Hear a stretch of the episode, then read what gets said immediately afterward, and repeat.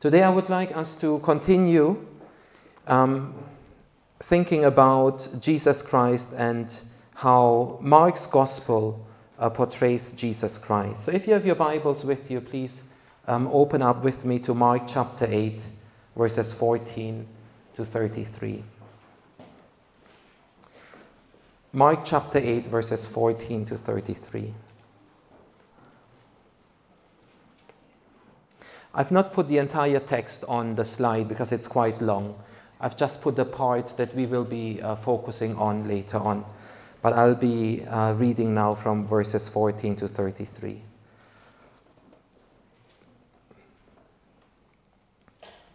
The reason why, um, when, we, when we teach and preach, we choose sometimes to read a longer scripture is because probably the most important um, lesson to keep in mind when you read the Bible, um, and I think it's true for any other text also, um, is context. Pay attention to context.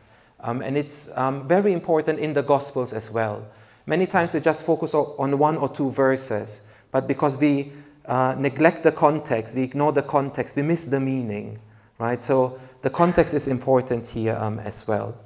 So from verses four, from beginning with verse 14 in Mark chapter 8, the disciples had forgotten to bring bread, except for one loaf they had with them in the boat. Be careful, Jesus warned them. Watch out for the yeast of the Pharisees and that of Herod. They discussed this with one another and said, It is because we have no bread. Aware of their discussion, Jesus asked them, Why are you talking about having no bread? Do you still not see or understand? Are your hearts hardened? Do you have eyes but fail to see? And ears but fail to hear? And don't you remember when I broke the five loaves for the five thousand, how many basketfuls of pieces did you pick up? Twelve, they replied. And when I broke the seven loaves for the four thousand, how many basketfuls of pieces did you pick up? They answered, Seven. He said to them, Do you still not understand? They came to Bethsaida, and some people brought, brought a blind man and begged Jesus to touch him. He took the blind man by the hand and led him outside the village. When he had spat on the man's eyes and put his hands on him, Jesus asked, Do you see anything? He looked up and said, I see people. They look like trees walking around. Once more, Jesus put his hands on the man's eyes. Then his eyes were opened, his sight was restored, and he saw everything clearly. Jesus sent him home, saying, Don't even go into the village. Verse 27 Jesus and his disciples went on to the villages around Caesarea Philippi. On the way, he asked them, Who do people say I am? They replied, Some say John the Baptist, others say Elijah, and still others one of the prophets. But what about you? He asked. Who do you, who do you say I am? Peter answered, You are the Messiah. Jesus warned them not to tell anyone about him.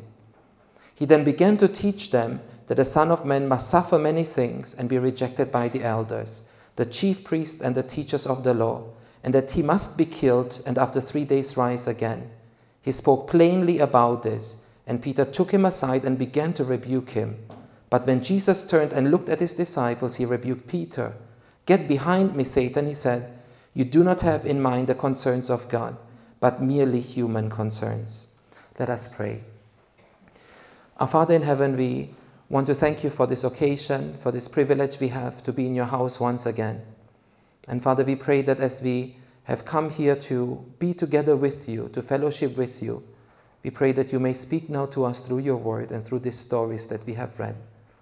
Father, I pray that you may use me and give me the strength and the right words to proclaim your message today. In Jesus' name I pray. Amen. Me.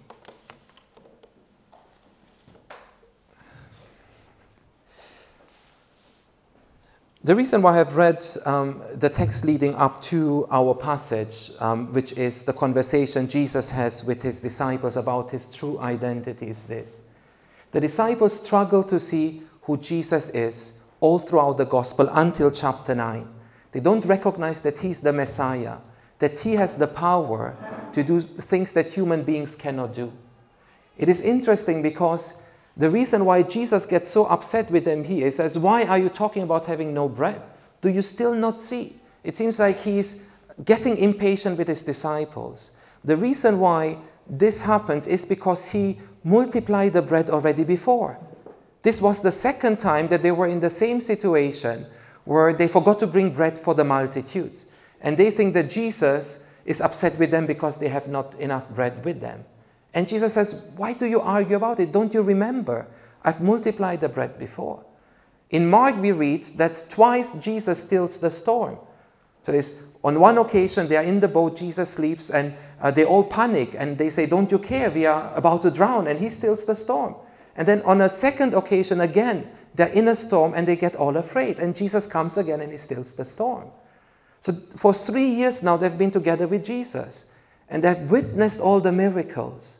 And there comes a point where Jesus seems to be already fed up with them and he says, Don't you, don't you still see? Don't you understand? Don't you understand that I am the Messiah? I can do things that you cannot do. I am the Son of God. You should know that by now. You should be trusting me by now.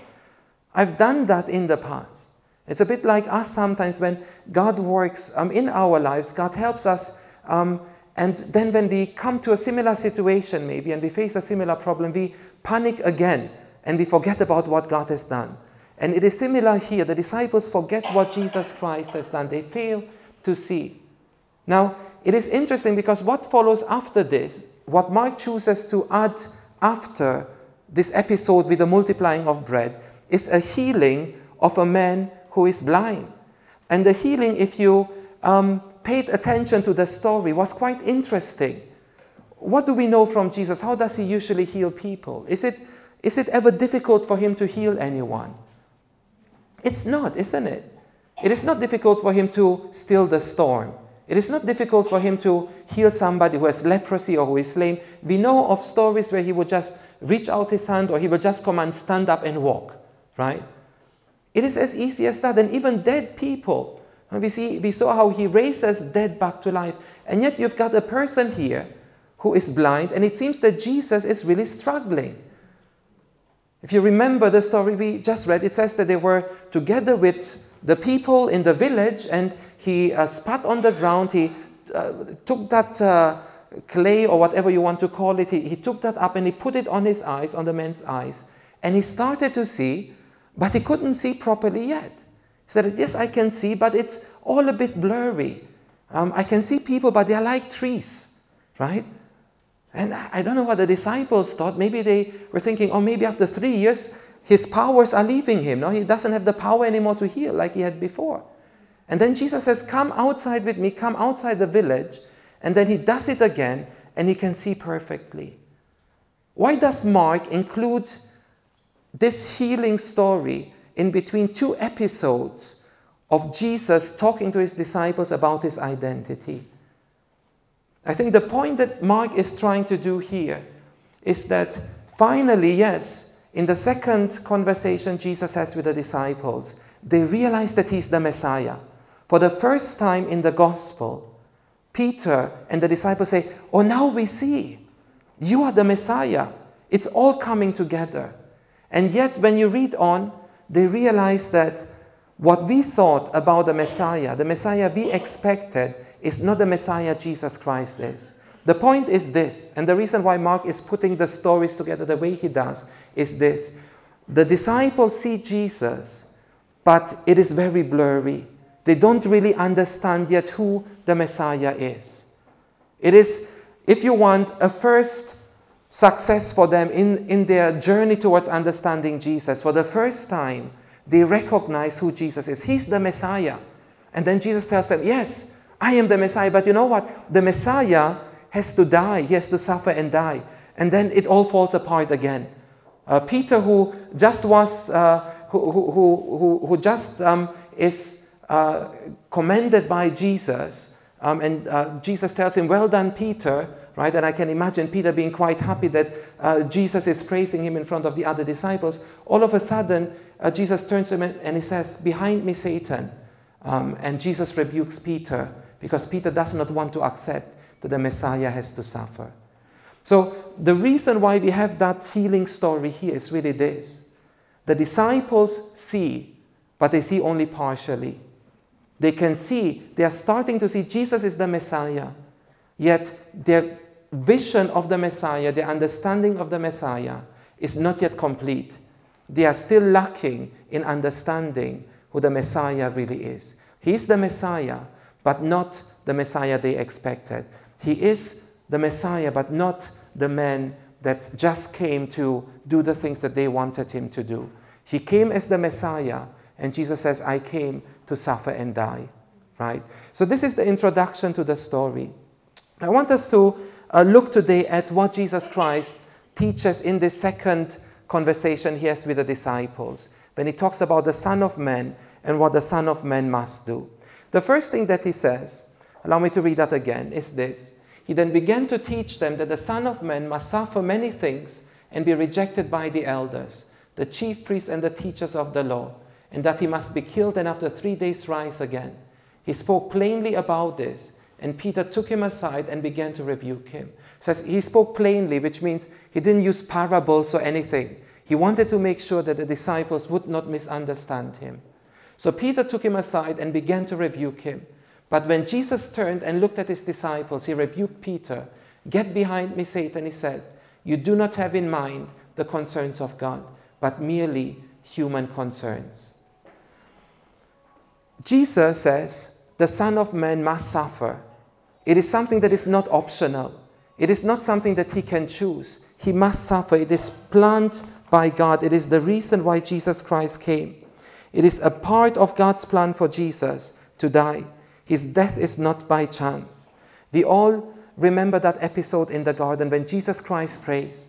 And it seems that as the cross was nearing and the crucifixion was nearing, Jesus Christ, although he knew why he was born, why he came to earth, in his prayer, before he had to experience that anguish on the cross, he prays and he says, Father, if it is possible, let this cup pass me by.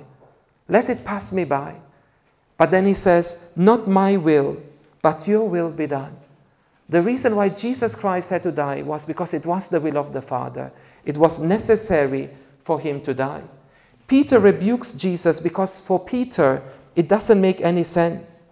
Just think about it. Imagine you were in the shoes of Peter. You saw how Jesus Christ healed the sick, you saw how he raised the dead.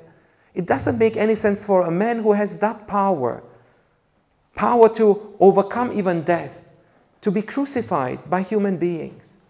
And you can see that even when Jesus hangs on the cross, people ridicule him and they shout, He has saved others, he cannot save himself. So it doesn't make sense. You have saved others from, from, from death, and yet here you hang on the cross and you are dying. It doesn't make sense. You know, we are um, quick to condemn Peter and to say, oh, why did he not understand that Jesus had to die? But I doubt that any of us would have responded any differently if we were in the shoes of Peter. It doesn't really make sense. Why would Jesus Christ have to die? For Jesus, listening to Peter, it was a bit, it was a bit like a flashback. You remember when Jesus was tempted in the wilderness for 40 days. Uh, it was the devil who told him the same thing you don't have to die. I can make you prince over this world without you having to die. And this is why I think Jesus is so stern with Peter. He says, Behind me, Satan. I've heard that before. I've heard that before. This is not the will of God. I have come and I must die. The reason why his death was a necessity is this. First of all, he died as a ransom for humans, he died as a ransom for us. Without Jesus, we could not be free. As simple as that. He became our ransom. To ransom someone means that if you are uh, held captive by someone, if you are kidnapped by someone, somebody pays a price so that you get free, so that you are set free again. You pay the ransom. Now, Mark uses this terminology. He talks about ransom in 1045 when Jesus says that I will die as a ransom for many, to say that all of us, in effect, we are kept under bondage. We are not free. If you want, we have been kidnapped by someone. We are not free. And Jesus has come to set us free. You know, one of the biggest lies maybe today is that people think that we are truly free. We are free. We can do whatever we want. The Bible says that whatever political system you live under, you are never truly free until Jesus Christ sets you free. The reason why is not because there is a political dictator that is keeping you captive. The reason why you cannot be free is because there is a principle of sin. There is evil in this world that does not allow you to do the things that you want to do. The Apostle Paul talks about it in Romans. He says, The good things I want to do, I cannot do. Says, There are so many good things I'm planning to do, I cannot do. You know, sometimes people think that um, the reason why Jesus Christ had to come and set us free, the reason why Jesus Christ died for us is because we cannot live up to the standard that God has for us. And that is true. None of us can live to the standard that God has for us. But I think what is also true would be to say that we cannot even live up to the standard that we set ourselves. Isn't it? And I think this illustrates that principle of sin that I'm talking about. That if you talk to people in the world, to anyone, whether they are Christians or not, and you ask them, what are your standards in life? In regards to raising your children, it's Mother's Day today. As a mother, what is your standard in life? How much time do you want to spend with your children? As your husband, what is your standard in life? If people could live to their standards, why are there still so many broken families? If they could live according to the standards they set themselves for their families, how, why do so many marriages still fall apart? If husbands could live to the standard that they set themselves, does that make sense? It is not just about breaking the standards of God. Even our own human set standards, we cannot live up to them. We are ransomed. Jesus said, and I have come to set you free. I've come to free you from under that bondage of sin, to help you live lives in freedom, lives where you can be faithful to the promises you make to your families and to God, and even to yourself. I have come to set you free. And secondly, he has come to bear the judgment of God. I will strike the shepherd, God says, and the sheep will be scattered. It is the sheep that deserve to die. It is us who committed sin. Yet it is the shepherd who was struck. It is Jesus Christ who was struck. Instead of the sheep suffering for the sins they commit, it is the shepherd who is struck.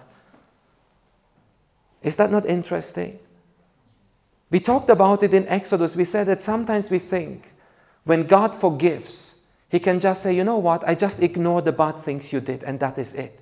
There doesn't have to be a judgment.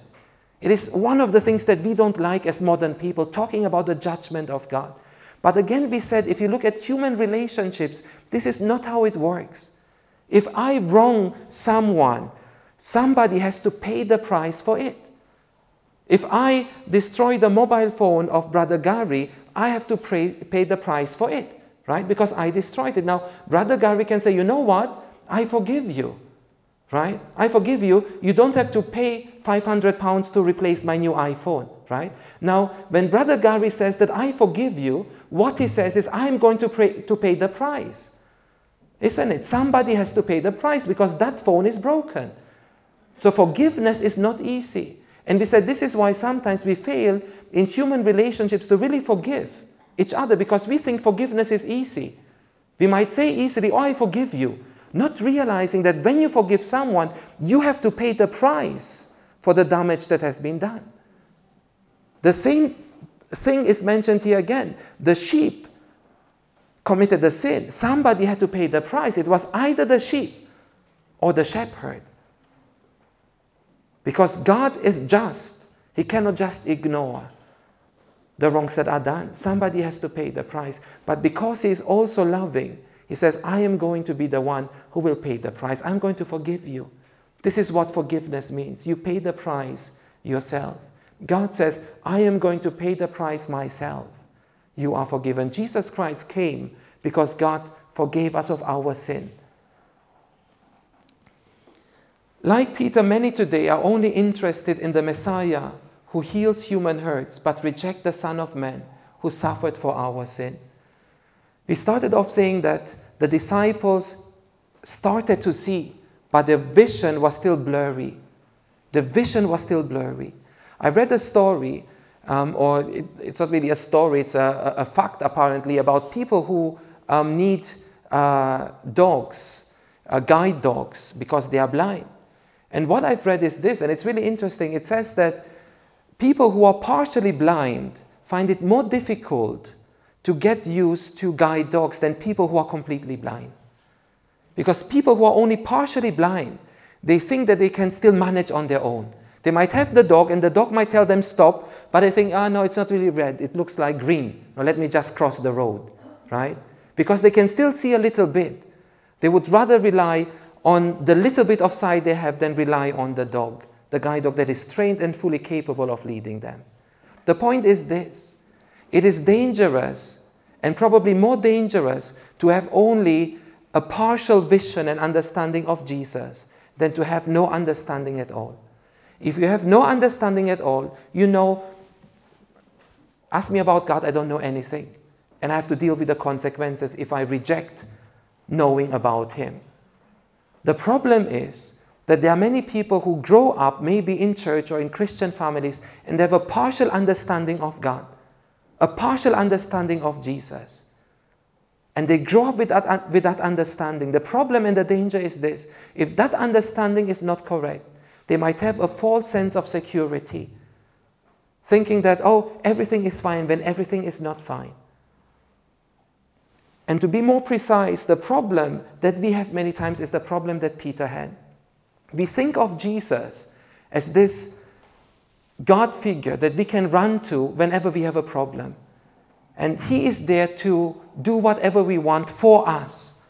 Jesus is there only to do stuff for us. And this is how they experienced the Messiah for three years. There was a need, Jesus was always there to do something for them. There was no food, Jesus was willing and ready to provide food, to do something for them. Here, for the first time, Jesus says, You know what? The Messiah is not just here to do stuff for you. The Messiah has come to do something in you, inside of you. The problem we have today is that we think that Jesus is only there to do stuff for us. You have a problem, you have an exam, run to Jesus. He will help you get an A in your exam. You want an increment, run to Jesus. Uh, he will just touch the mind of your manager and she will give you an increment. Whenever I have a problem, I run to Jesus. There's nothing wrong with that. Jesus is the Messiah. But He's also the Son of Man who came to die for our sin. He wants to do something in us, He wants to change us. Does that make sense? Let us not be fooled to think that Jesus is just there to help us whenever we need help. And when we don't need help, thank you very much, but there is no room for you in my life. Jesus has come to do something inside of us, to transform us day by day. Day by day, Jesus is doing something in us. He wants to do something in us. He is the Son of Man who came to set us free from the sin that keeps us bondage. Amen? You don't seem very excited about this Messiah. I can just imagine the disciples looked like you when Jesus told them that, oh, we had hoped for something else. But this is who Jesus is, whether we like it or not. We talked the last time about it that if God is true, if Jesus is real, we don't get to choose how He is, who He is. He is sovereign. We either accept Him as He is or we don't. But He will never change to please us. Amen. The second point is this the Son of Man came to be an example or an exemplary Savior. He is an example for us as we follow Him. Again, we might be thinking that to follow Jesus is just that. We look at the first part of the Gospel of Mark, and it seems to be great to follow Jesus, isn't it? Until this point, it was great to follow Jesus. And this is why there were multitudes. We read that when he was multiplying the bread, we are talking about thousands of people that followed Jesus. How many of those thousands of people were with Jesus when he was crucified? How many of his disciples were with Jesus when he was crucified? It's easy to follow a Messiah who can do miracles, who can do mighty works, but a suffering Son of Man who is ridiculed and humiliated, that is a different story. And yet, it is here at this point that Jesus teaches them about discipleship. It is not at an earlier point when he was basking in glory and fame, and there were thousands of people that were following him, that Jesus was teaching them about what it means to follow him. It is at this point when he starts talking about suffering and dying on the cross, that he says, There's a lesson that I was always burning to tell you. I wanted to tell you what it really means to follow me. I think this is the right time. As you are having a better understanding of who I am, let me start teaching you about discipleship.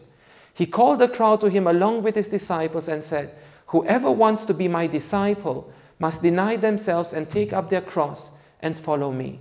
For whoever wants to save their life will lose it, but whoever loses their life for me and for the gospel will save it. What good is it for someone to gain the whole world yet forfeit their soul? Or what can anyone give in exchange for their soul? The first thing, there are two things he says about discipleship and following him. The first thing is this you have to deny yourself. To follow me means that you deny yourself. It is the opposite, if you want, of what Peter does around the campfire. You remember later on, uh, Jesus uh, is on trial and the crowds have gathered outside, and Peter is also there. Now, he doesn't have the courage to be uh, at the side of Jesus, but he's there outside uh, with the people who are waiting news to hear what will happen to this Jesus. And then someone all of a sudden says, Oh, you, you seem quite familiar. Are you not one of the disciples of Jesus? And Peter, the Bible says, denies Jesus. Peter denies Jesus, says, Oh no, I don't know him. Now, there are only two instances when the word deny is used in the New Testament, this particular word. It is in these two instances when Peter denies Jesus and when Jesus says, You have to deny yourself. So, to deny yourself is to do the opposite to what Peter did. You set aside your interests for the interests of God. To follow me, Jesus Christ says, is that you set aside your own interests for my interests. The reason why Peter denied Jesus was because he was not willing and he didn't have the courage to set aside his own interests. To, de- to, deny, to deny yourself means this that you are aware of what your dreams, what your aspirations are, what your interests are, and you compare them with the interests of God. And whenever there's a contradiction, you don't say, uh, let me compromise on what God wants me to do. But you say, I will let go of the dreams and aspirations that I had for my life because I am denying myself. I am following Jesus Christ. This is what it means to deny yourself. It implies that it is not always easy to follow Jesus, that sometimes there is this contradiction, there is this conflict of interest in your life. Will I go there or not? Will I help him or not? Will I commit or not? And to follow Jesus in that situation, in that instance, means that you put the priorities and interests of God first. Self denial has nothing to do with what some people do during Lent, right? They say, oh, during Lent, I will not eat chocolate. I'm not going to eat meat for 40 days before Easter, right? Why? Because I'm denying myself. You know, and uh, you can do whatever you want all throughout the year, but uh, during this time I, I try to become very holy. And, um, you know, if uh, I was cursing before, uh, during Lent, I will not curse, you know. Um, uh, if I uh, didn't go to church during Lent, I will go to church. If I um, ate too much before, during Lent, I will not eat too much, right? Say, oh, now I've really done something great for the Lord. Jesus doesn't say that you deny something for me. He says you deny someone. You deny someone. You deny yourself. It's not about setting aside a thing or two, it is setting aside yourself. It is denying yourself, not just some things. This can mean different things for us. It can mean that for the proud, we renounce the desire for status and praise. For the greedy, it means that we, de- we renounce our appetite for more and more. If we are lazy, to deny ourselves might mean that we renounce the love for ease and comfort. If we are very image conscious, it can mean that we give up our desire to impress others. There are things that are important to us, things that have become habitual to us already. This is how we are, this is who we are. We compare ourselves with the demands of Jesus and we say, whatever goes against what God wants from my life, I'm setting it aside. And not just for 40 days before Easter, but I do that all throughout the year because you follow Jesus not only during Lent, we follow Jesus all throughout the year. Secondly, he says, take up your cross. You have to take up your cross and follow me. The cross, of course, spoke of shame and death. It was a shameful death to die. Again, it is not about dealing with normal suffering. Some might say, oh, you know, my work is very hard, but uh, what can I do? This is my cross in life.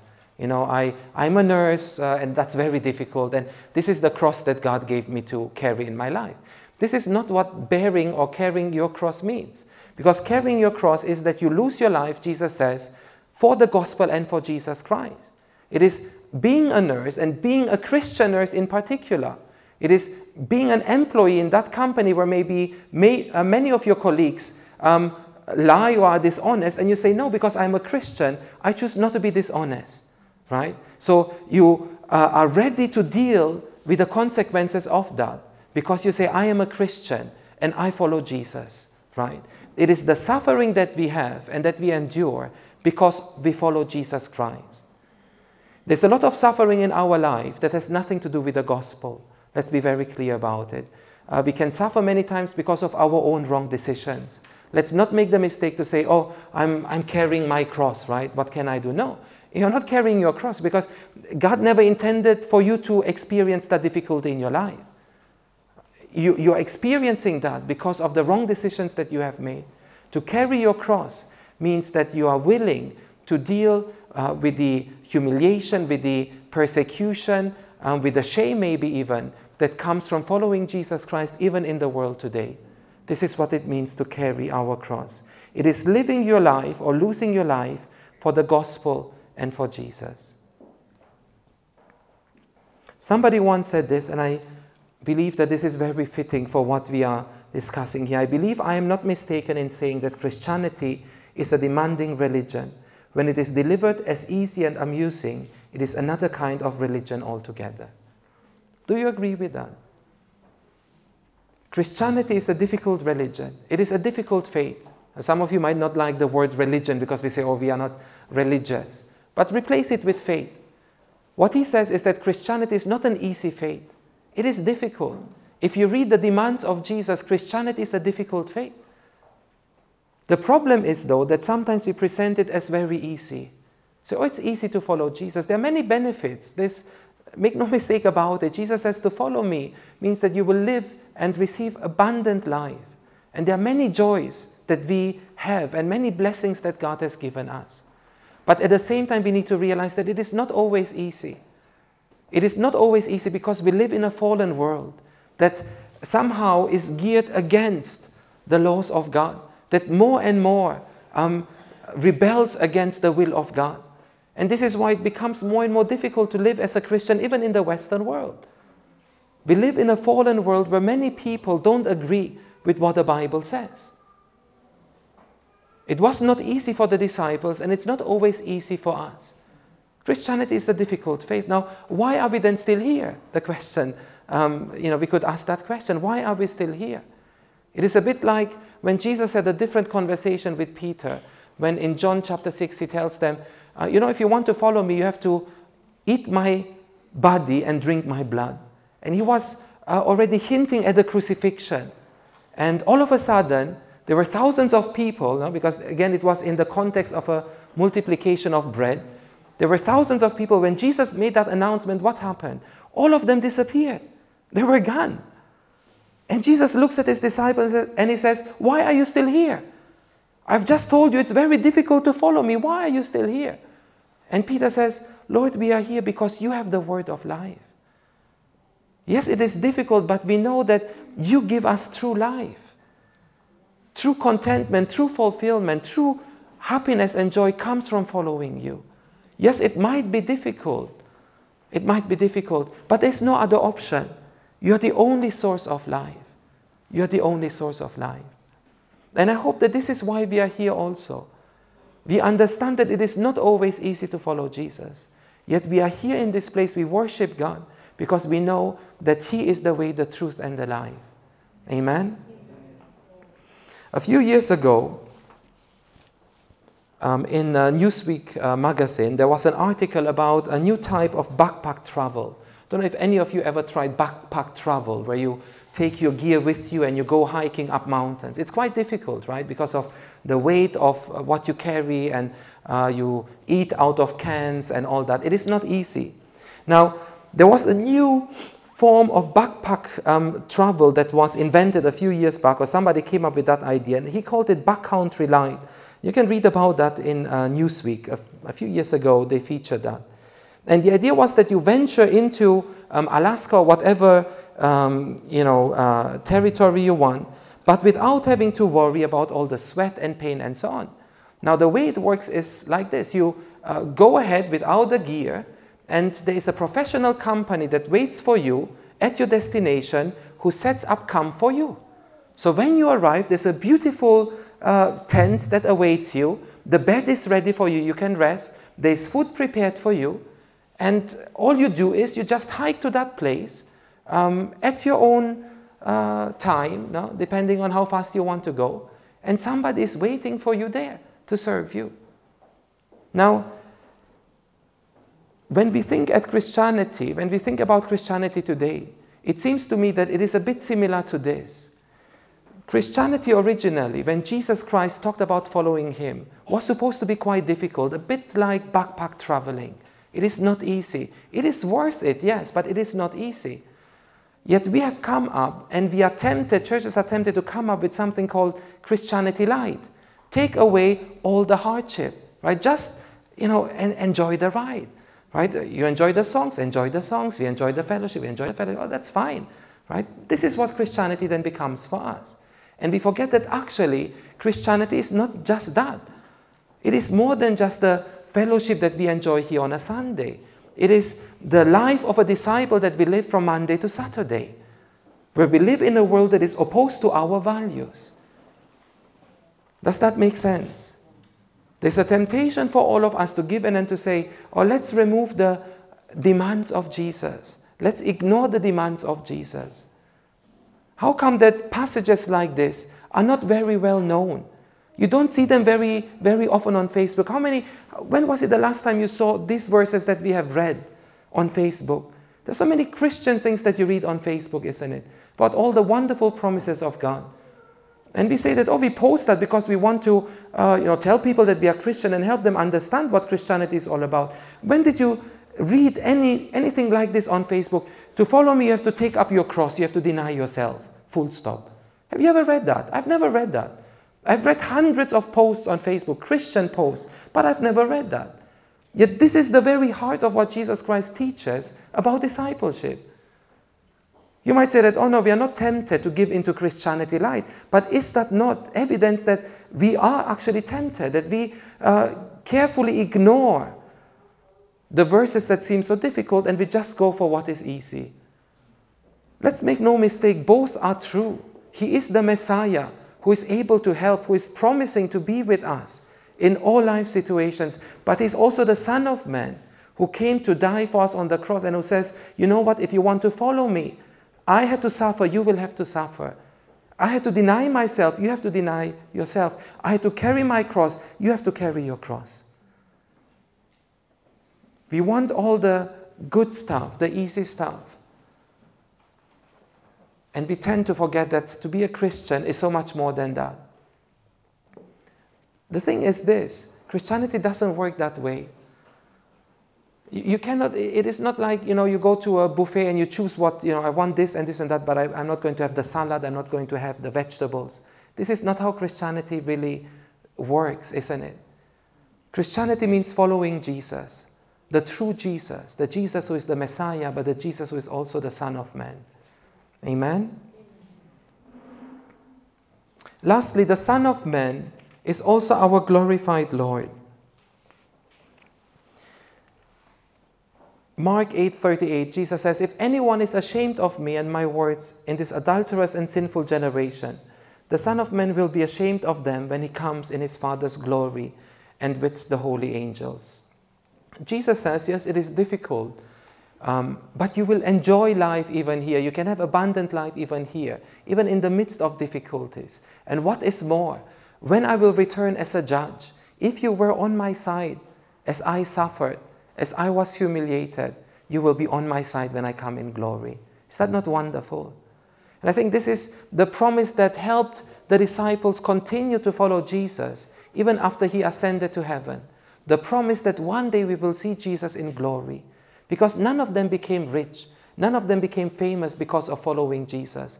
All of them were persecuted and died terrible death. Yet the promise of Jesus was this if you are faithful in difficulty, if you're on my side in difficulty, you will be on my side in glory when I will return in glory. I want us to look here, um, not a discipleship and what we are asked to do, but I want us to look at what, um, how Mark talks about Jesus and how Jesus is uh, presented to us here as the glorified Lord. The Messiah, in a way, you can say, was less than what people expected. He was less than what people expected. Uh, they thought that he would be a royal king. He will rule in Jerusalem. He will uh, throw out the Romans, we said.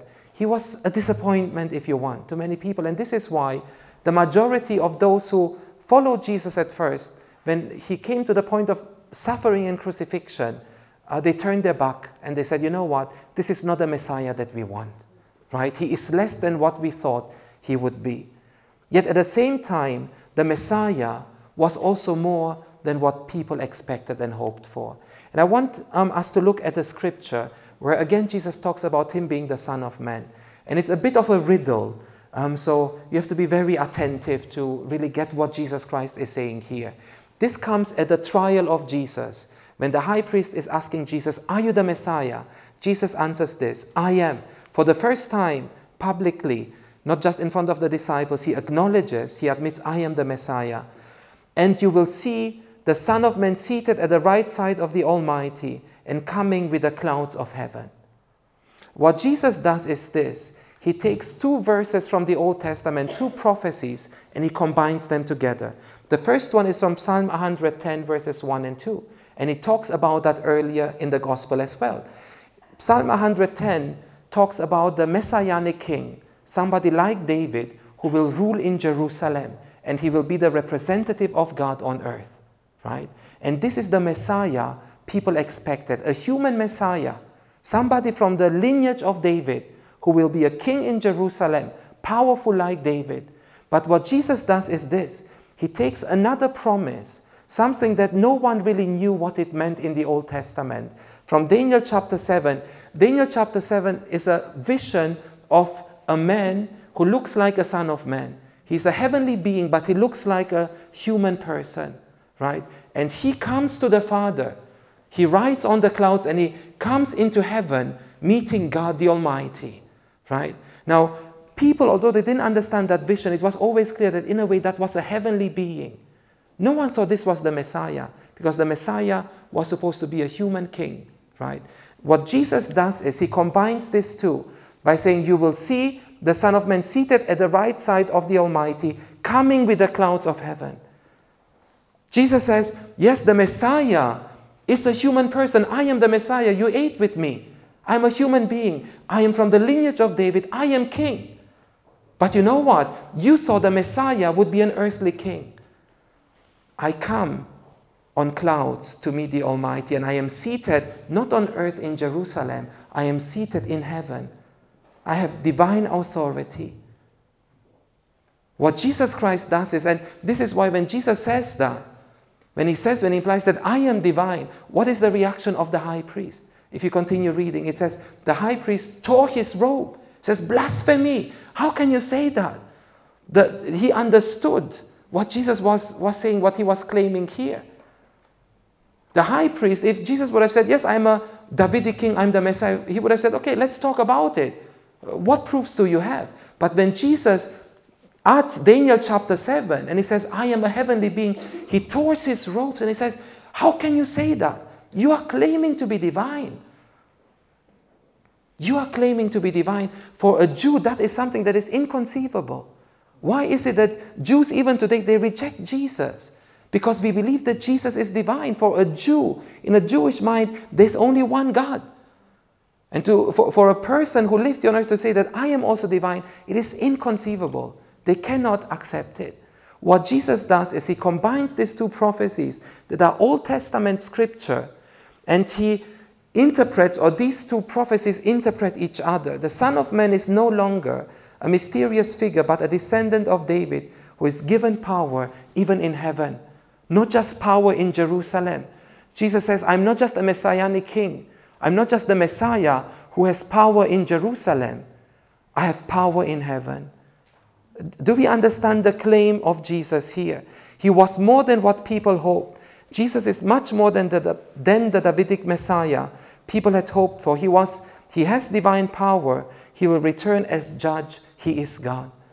And this is the point where the Sanhedrin says, let's not even continue the trial anymore. Let's just get rid of him.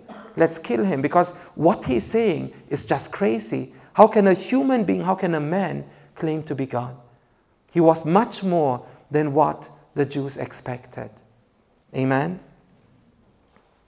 In conclusion, who is Jesus? Who do you say that I am? This is the question that um, occupied us today and also the last time, last Sunday, we talked about this when we talked about the Messiah. We like to see Jesus as the messianic king. But do we understand what he means when he says that he's the Son of Man who is our suffering Savior? I believe that just like the disciples in the time of Jesus, many of us would find it easy to accept Jesus as our Messiah. But are we happy to accept him as the Son of Man? Are we happy to have him as a suffering Savior, somebody who suffers? And more than that, do we understand what it means when he says, You have to follow me? What it means to follow Jesus Christ as the Son of Man. Perhaps we too feel like Jesus. We too feel Jesus is less than what we expected. Maybe some of us are disappointed. We thought that uh, being a Christian is different. It doesn't involve the sacrifice and self denial that Jesus talks about. The promise of Mark is this if we trust Jesus, he will become more than we ever hoped for. That's the promise of Mark. He doesn't say that it will be easy. He doesn't say that he's the Messiah that you expected, that he's the Jesus that you expect. What he says is that if you allow Jesus to be Jesus, he will become much more than you ever dreamt of. He will become more than you could have ever hoped for. Maybe what you wanted was a Jesus who is your best buddy, who ignores the weaknesses and sins that you have. Mark says he's a Jesus who can set you free from that sin. Maybe you expected a Savior who can make you happy on Sundays. Mark says if you allow Him to be your Savior, He will give you true joy that will last all throughout the week. If you allow Him to be God, if you allow Him to be the Jesus that He is, He will become more than you have ever dreamed of. Amen. In conclusion, let me end with this story. In 1804, Thomas Jefferson, who was a president, one of the first presidents of the United States, and also a Christian believer, decided to do the following. He locked himself up in his office in the White House and he decided to create his own gospel. Thomas Jefferson was a Christian, but he was not a Christian like you and I. He was a deist. A deist believed that God created the world and then he left the world to its own devices. The world is perfect as it is with all its laws, so God doesn't have to intervene anymore. So Thomas Jefferson sat down with a few copies of the Bible and he started literally cutting out stories from the Bible and removing stories in the Gospels that he didn't like. So he removed all the miracles of Jesus. He removed even the resurrection of Jesus because for him, Jesus was just a human being. He could not accept what the disciples also struggled to accept that Jesus was more than just a human being. And many people after Thomas Jefferson and after the disciples, I think after their time, are tempted and were tempted to do the same. That we remove the bits and pieces from the Gospels that we don't like. We can't do that. We can't do that. We cannot remove, we cannot ignore the things that we do not like. I hope that reading the Gospel of Mark and studying the Gospel of Mark helps us to, to see the true Jesus. It is said that Mark wrote his Gospel in reaction to the tendency in the early church to just focus on the teachings of Jesus. Like Thomas Jefferson, people were happy with the ethical teachings of Jesus. And Mark wrote this Gospel, it is said, as a reaction to that tendency in the early church. If you study the Gospel of Mark, you will see half the Gospel is about the suffering of Jesus. The ratio is different to any other gospel, to the other three gospels in the Bible. In the Gospel of Mark, half the gospel is about the suffering of Jesus. Mark is trying to make a point. He's trying to make the point that if you follow Jesus, if you are a disciple of Jesus, what it means is that you deny yourself, you take up your cross, and you follow Him. It is not always easy, but it is worthwhile. He's not the Jesus you wanted, the Jesus you hoped for. He's much more than you could have ever imagined. Amen? Let's all stand. Let's invite the music team to the front and let's close our service worshiping this wonderful Savior and wonderful Messiah who has revealed himself to us personally as well. And that is the true wonder of the gospel. Is that, yes, we read it in the Bible, we read about Jesus in the Bible, but we are here because he has revealed himself to us as well. Just like with that man who was healed of his blindness, God has healed us as well. He has helped us to open our eyes. He has opened our eyes and enabled us to see Him. And what is also comforting for me is this the disciples didn't understand from the start who Jesus was. Jesus did not give up on them. When Jesus healed the blind man, at first he was still not able to see Jesus properly. He did not give up on him. He didn't say, Oh, well, you know, go around now, you've got partial vision at least. But he continued to heal him. And this is my prayer for all of us today as well that wherever we are on our journey with God, in our relationship with Jesus, He will help us to see Him better, to understand Him better day by day. Like the disciples, let's not give up. Let's continue to follow Him. And let's ask Him to heal our eyes every day. Amen.